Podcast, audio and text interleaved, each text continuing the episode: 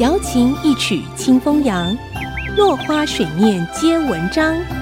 刘炯朗校长邀您共享读书之乐。这里是爱惜之音 FM 九七点五，欢迎收听《落花水面皆文章》，我是刘炯朗。今天我们讲水的形成，大家都知道。水是由氢和氧两种元素组成，但是首先，世界上的元素是从哪里来的呢？这得从解释宇宙起源的大爆炸模型讲起。大爆炸模型说，远在一百三十七亿年以前，宇宙是一团温度高达几兆度、压力非常大。能量密度非常大的粒子，这些粒子包括了夸克、胶子、电子和光子。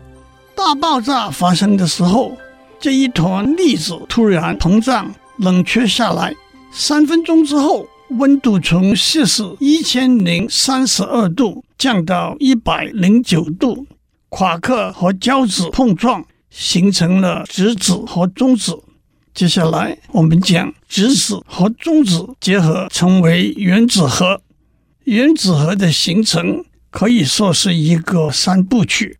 一九四八年，物理学家 George Gamow 和他的学生 Ralph Alpher 计算出来，大爆炸开始后形成了质子，也就是氢的原子核。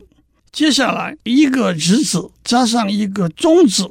形成重氢，那是氢的一个同位素的原子核，再由两个质子加上两个中子形成氦的原子核，在经过几十万年之后，氢原子核和电子合起来形成氢原子，氦原子核和电子合起来形成氦原子。宇宙里氢原子和氦原子的比例是十比一。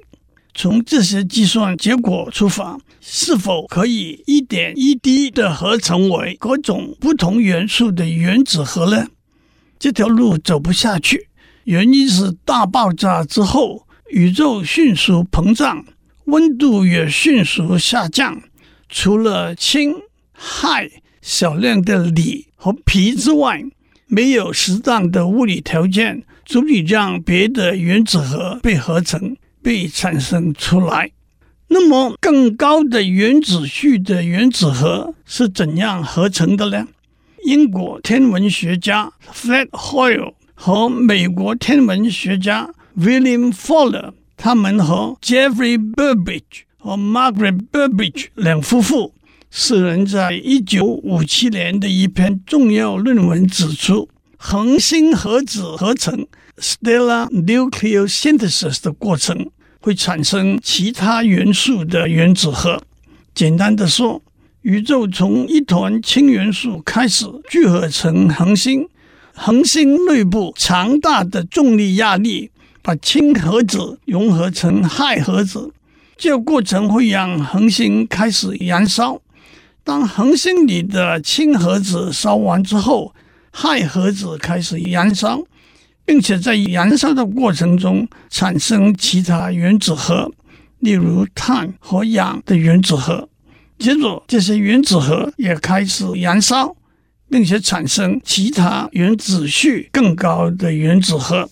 一个简单也是最重要的例子，是在大爆炸的时候，有两个氦原子核合成的铍的同位素已经非常不稳定。